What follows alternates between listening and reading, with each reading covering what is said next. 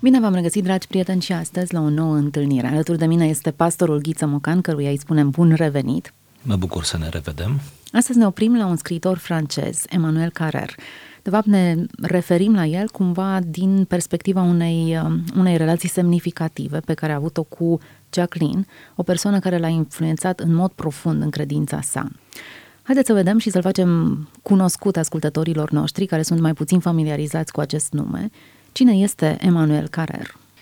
Emmanuel Carrer s-a născut la 9 decembrie 1957 la Paris. Este scriitor și scenarist, unul dintre cei mai talentați și bine vânduți scriitori contemporani din spațiul francez. Este extrem de vivace, extrem de prezent în viața cetății și în viața politică, chiar și, și socială. Adăugăm că a urmat și a fost licențiat în studii politice la Paris și a devenit scriitor, am putea zice, cu timpul, după ce deja s-a afirmat în câteva domenii de activitate. El a scris câteva romane, unele dintre ele sunt traduse în uh, limba română, el este un uh, autor tradus și ca o precauție aș vrea să vă spun că el la ora actuală, potrivit propriilor declarații, nu este un creștin practicant. E bine să fim onești cu ascultătorii noștri și să spunem că vom cita în această emisiune dintr-un autor care la ora actuală și-a pierdut credința, cum spune el.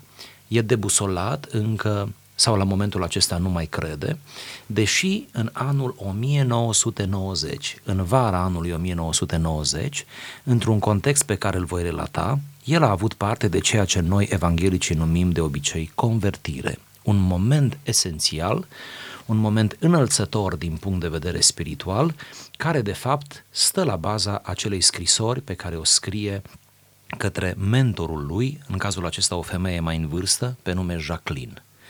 Înainte de a citi această scrisoare, aș vrea să o încadrez din punct de vedere existențial. Evenimentul pe care îl descrie a avut loc în anul 1990 în cantonul elvețian Valais. Cantonul acesta este undeva între Geneva și Lausanne. Ce s-a întâmplat acolo? Avea un obicei ca la invitația unui prieten de-al lui, pe nume Herve, să meargă în fiecare an, două săptămâni aproximativ, într-un fel de retreat, într-un fel de odihnă, retragere, iar în anul 1990, pentru că trecuse printr-o depresie, în general mințile geniale sunt predispuse la depresie, din cauza unei depresii și a unei stări generale proaste, mai ales la nivel psihologic, a spus că anul acela nu se duce, a refuzat să meargă. Dar insistența prietenului său L-a convins totuși să calce pe el și să se ducă. A luat-o pe soția lui și pe băiețelul lor. Soția lui era atunci însărcinată cu al doilea copil, deci avem de-a face cu un familist. Și au plecat împreună totuși în Elveția, la Vale. Acolo, vis-a-vis de cabana unde se cazau de fiecare dată, venea în fiecare an și uneori se întâlneau un preot melchit, bătrân, sărac și gârbovit, care sluja în Cairo – Preotul acesta venea și el să se odihnească, să-și aline bătrânețile câteva săptămâni în frumosul canton elvețian. Preotul stătea într-o cabană mult mai precară decât cabana în care stătea scriitorul nostru. Doar că undeva la parterul acelei cabane, într-un spațiu impropriu și deloc atrăgător, preotul Melchit ținea liturghie în fiecare seară cu sătenii. Ce înseamnă cu sătenii? Cu cinci sau șase oameni care veneau dintr-o simpatie greu de explicat, să asiste la o mică liturghie a preotului în vârstă și gârbovit. Iată cum în 1990, Emanuel Carrer, împreună cu prietenul lui, se duc și ei într-o seară să asiste la această liturghie. El ateul, el răzvrătitul, el depresivul. El înceartă cu Dumnezeu și cu cosmosul întreg. După ce se termină mica slujbă, preotul are inspirația să citească din Ioan 21 întâlnirea dintre Isus și Petru la Marea Tiberiadei. Nu-l impresionează dialogul acela, Simone, fiul Iona, mă iubești, nu-l atinge deloc pe scriitor, dar ce-l atinge? Finalul. Când erai mai tânăr, singur te încingeai, te duceai unde voiai, va veni vremea când altul te va încinge și te va duce unde nu vei voi. Sintagma unde nu vei voi îl atinge pe Emanuel Carrer. În cartea din care cităm noi imediat, spune la un moment dat, fiecare om are la un moment dat întâlnire cu fraza lui. Hmm, ce frumos! Da. Iar pentru mine, spune el, aceea a fost fraza mea. Cum a interpretat această frază? Ce l-a răscolit? Încerc să explic. A simțit în momentul acela că el fuge de propria salvare, de propria izbăvire, de... El fuge cumva de propria fericire. El fuge, el se încăpățânează. Și a simțit că pentru el drumul mântuirii înseamnă ca cineva să-l ia pe sus și împotriva voinței lui, a ambițiilor lui, a, a viscer, visceralităților lui, a instinctelor lui, a inteligenței lui, să-l ia pe sus și să-l ducă exact unde nu vrea. Pentru că acolo unde el nu vrea, de fapt, acolo e soluția. Din ceea ce v-am spus, nu este nimic concret în sensul, mm-hmm. da, că un, sens un loc el. anume, o confesiune anume, dar pentru el a făcut sens, a făcut declicul acela, care a făcut posibilă în acea seară a făcut posibilă ceea ce noi numim momentul acesta convertirii, care întotdeauna și la oricine, chiar și la un tip de o asemenea inteligență și cultură, este încărcat emoțional, puternic încărcat emoțional. Atât de vrăjit, spunem între ghilimele, de copleșit a fost de predicuța aceea, încât cât a stat acolo a mers în fiecare zi la slujba acestui preot bătrân. În următoarele zile n-a mai fost atins în mod esențial dar a mers într-un fel să întrețină ceea ce se întâmplase în ziua aceea. A fost răvășit și a înțeles, a simțit mai degrabă că ceva fundamental s-a întâmplat cu el. Bun, și acum intră în scenă Jacqueline. Jacqueline, care era o prietenă care se pare că a avut o influență semnificativă și pozitivă în viața El lui. recunoaște cea mai mare influență pe care un om a avut-o în viața lui a fost acestei Jacqueline, care acum nu mai trăiește și care a rămas uh, la jumătatea vieții văduvă, nu s-a mai căsătorit și s-a dus ea însăși scriitoare, s-a dus înspre zona aceasta mistică a existenței și a scris multe imnuri care se cântă, am înțeles astăzi, în anumite părți ale liturgiei catolice. Deci a scris poezie creștină mistică, a scris imnuri, a scris proză cu tentă creștină, în orice caz a devenit un, uh, o personalitate mistică și atrasă mult de, de Dumnezeu a avut mulți ucenici, să spun așa, oameni care veneau să-i ceară sfatul, iar Emanuel Carrer a văzut în ea singurul mentor al vieții lui. Iar ea, mai spun un detaliu ca să ne pregătim pentru scrisoare, iar ea niciodată nu l-a judecat. El venea înainte el povestește uh, și susținea argumente atei, agnostice și uh, pro-hedoniste, adică pentru plăcere. Și totul e aici, totul se dispută aici, ea niciodată nu l-a contrat în modul, la modul grobian, niciodată nu, nu l-a lovit cu adevărul, ci tot timpul îi spunea, îi spunea mereu, celui ce bate îi se deschide. Toate acestea, îi spunea ea, nu sunt decât frustrări ale tale, toate sunt strigăte, urletul tău după Dumnezeul care pentru tine nu există, dar într-o zi se va deschide. Într-o zi se va deschide. Mm, ce frumos, ce și speranță. Și atunci, în, în seara aceea, când el trăiește acest moment esențial, în seara aceea, când se întoarce, pune mâna pe stilou ia o bucată de hârtie și scrie repede o scrisoare. Către cine scrie el? Scrisoarea către Jacqueline, care de mult își dorea ca să aibă parte de o asemenea experiență. Și în sfârșit să citim. Haideți. Dragă Jacqueline, știu că te-ai rugat pentru ceea ce mi s-a întâmplat, iar scrisoarea aceasta îți va produce o mare bucurie.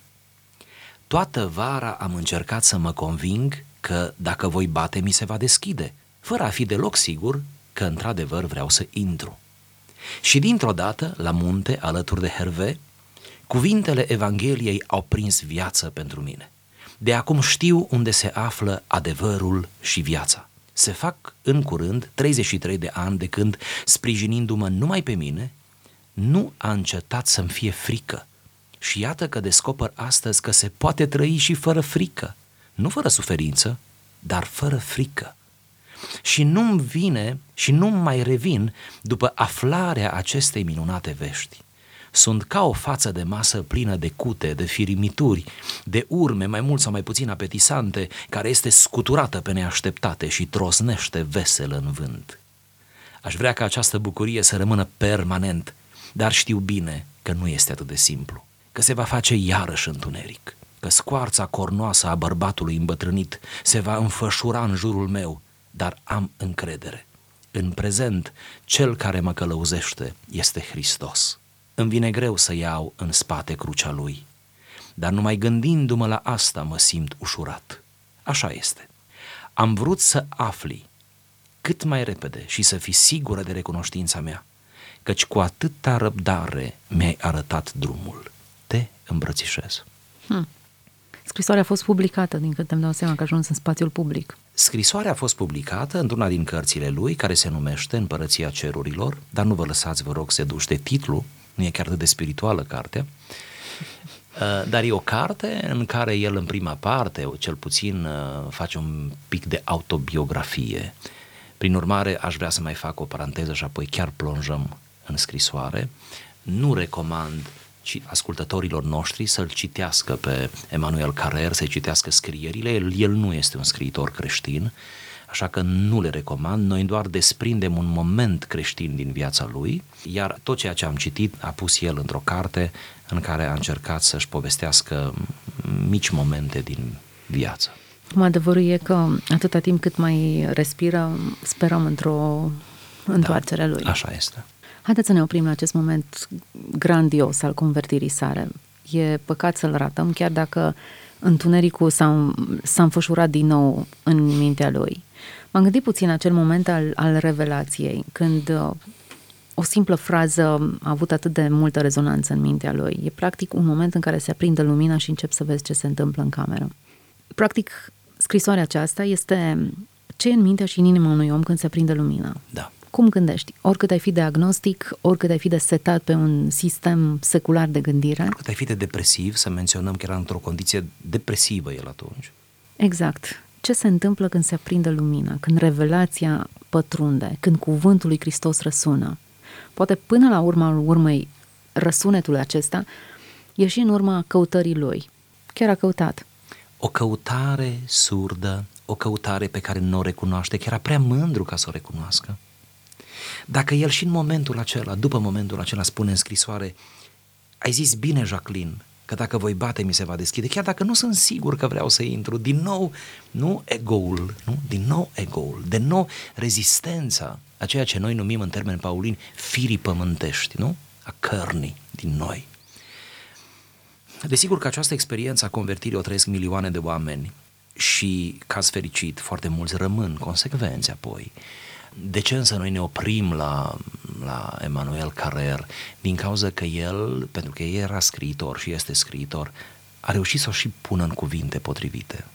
Să recunoaștem. O trăim cu toții, dar nu reușim să o exprimăm, să o exprimăm la fel de în felul acesta, da. Aș sublinia câteva accente ale scrisorii. În primul rând, legătura pe care m, autorul o face între ceea ce a trăit acolo, momentul acela, și rugăciunile Jacquelinei. Zice, știu că te-ai rugat pentru ceea ce mi s-a întâmplat.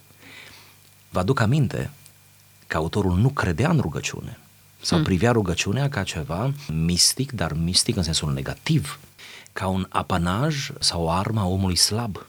Ori în momentul în care el trăiește, își trăiește convertirea, imediat stabilește o legătură între rugăciunile Jacquelinei și evenimentul acesta, pentru că există o legătură.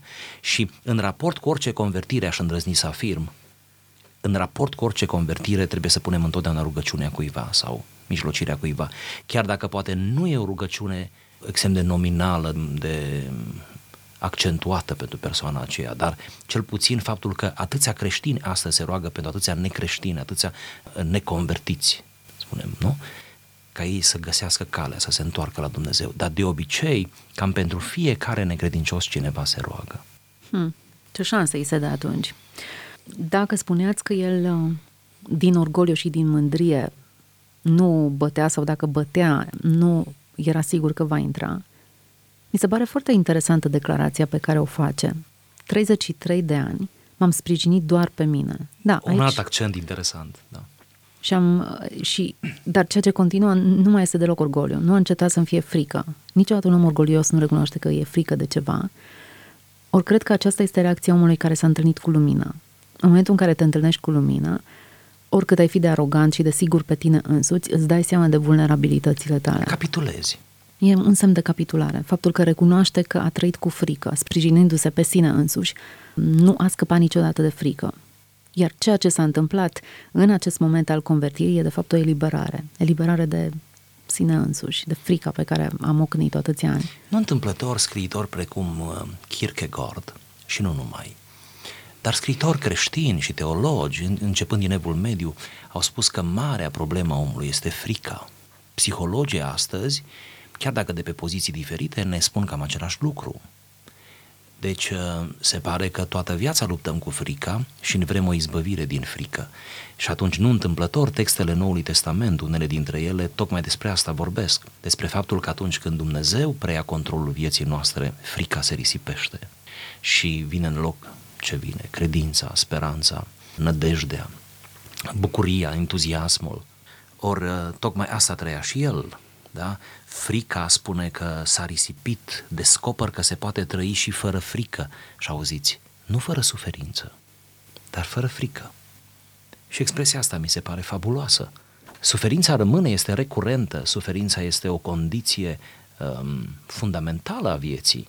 Viața înseamnă suferință, a viețui înseamnă a suferi hmm. în grade diferite și Am drept să spun diferite. pentru un hedonist, pentru un om care gândește în termenii acestei lumi, primul reproș pe care îl atribuie divinității este cel legat de suferință. Dacă există un Dumnezeu, de ce se întâmplă atât de multe Sigur. lucruri rele și nedrepte?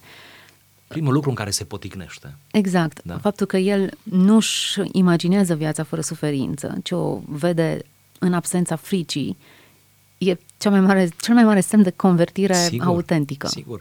Pur și simplu, suferința devine suportabilă câtă vreme am rezolvat frica. Are sens. Are sens, da, exact. E o lecție, e o școală în care ne desăvârșim și ne învățăm. Mă întorc din nou la acea expresie, a faptului că vine o vreme când te conduce cineva unde nu vrei.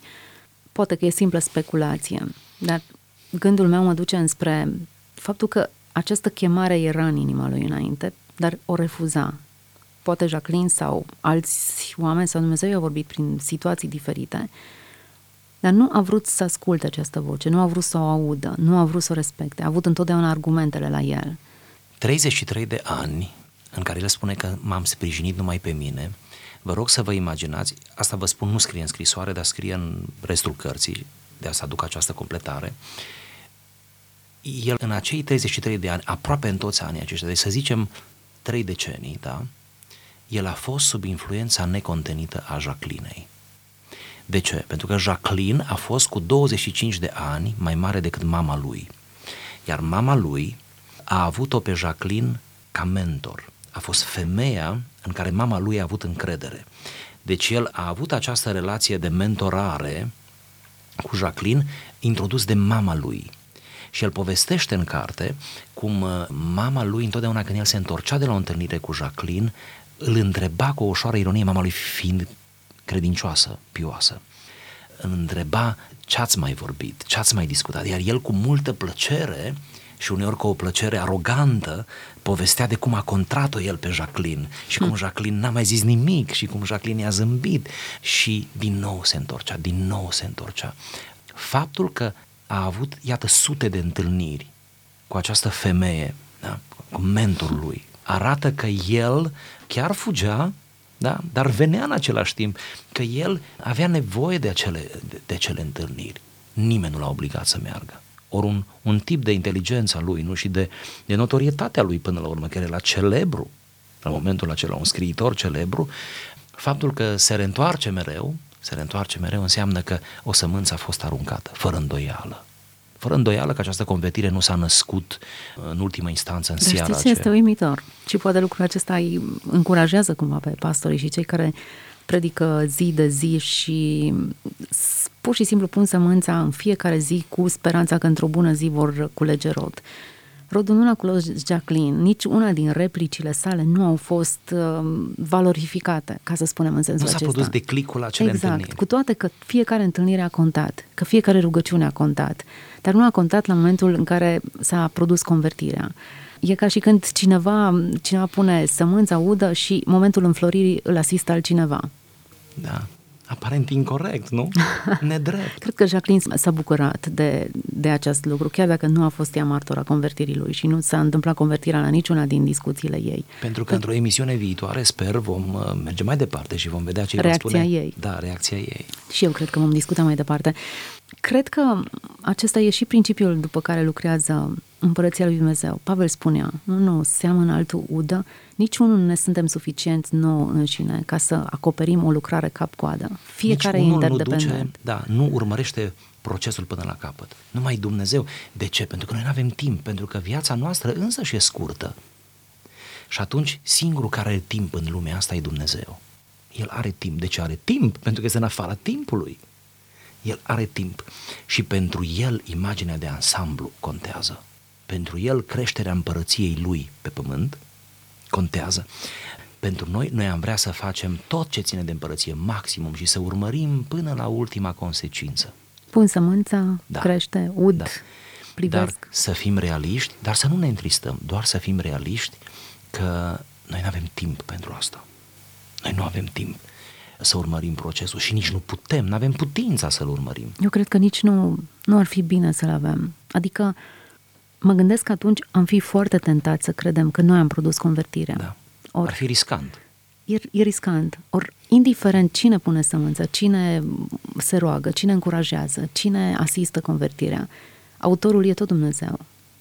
Și vă rog să vă mai imaginați că, rămânând în ace- această poveste, preotul acela Melchit, căruia nici măcar nu-i dă numele, probabil nici nu i-a cunoscut numele, zic probabil, probabil nici n-a discutat cu el prea mult. Să vă imaginați că la fel de inocent a fost și preotul acela care nici măcar n-a știut Ce s-a întâmplat? ce s-a întâmplat. Mhm. Și mi, Ceea ce mi se pare fabulos. Exact, mi se pare mod, modelul ideal. Până la urma urmei, cred că noi trebuie să avem conștiința faptului că Dumnezeu este Cel care lucrează prin fiecare dintre noi. Și noi să ținem slujba, noi să fim acolo, nu? Noi să fim la, Exact, la post, exact. la datorie, noi să spunem ce e de spus, să slujim ce e de slujit. Să ne oprim asupra unei metafore care marchează momentul convertirii. Puțin mai devreme spuneați că uh, Emanuel Carrer are darul de a pune în cuvinte ceea ce noi toți am experimentat. Momentul acela al nașterii de, din nou, al unui nou start, al, al experienței unui nou început pe care îl poți avea. Îl asociază cu o față de masă. Spune el, sunt ca o față de masă plină de cute, de firimituri, de urme, mai mult sau mai puțin apetisante, care este scuturată, pe neașteptate și troznește vesel la un vânt.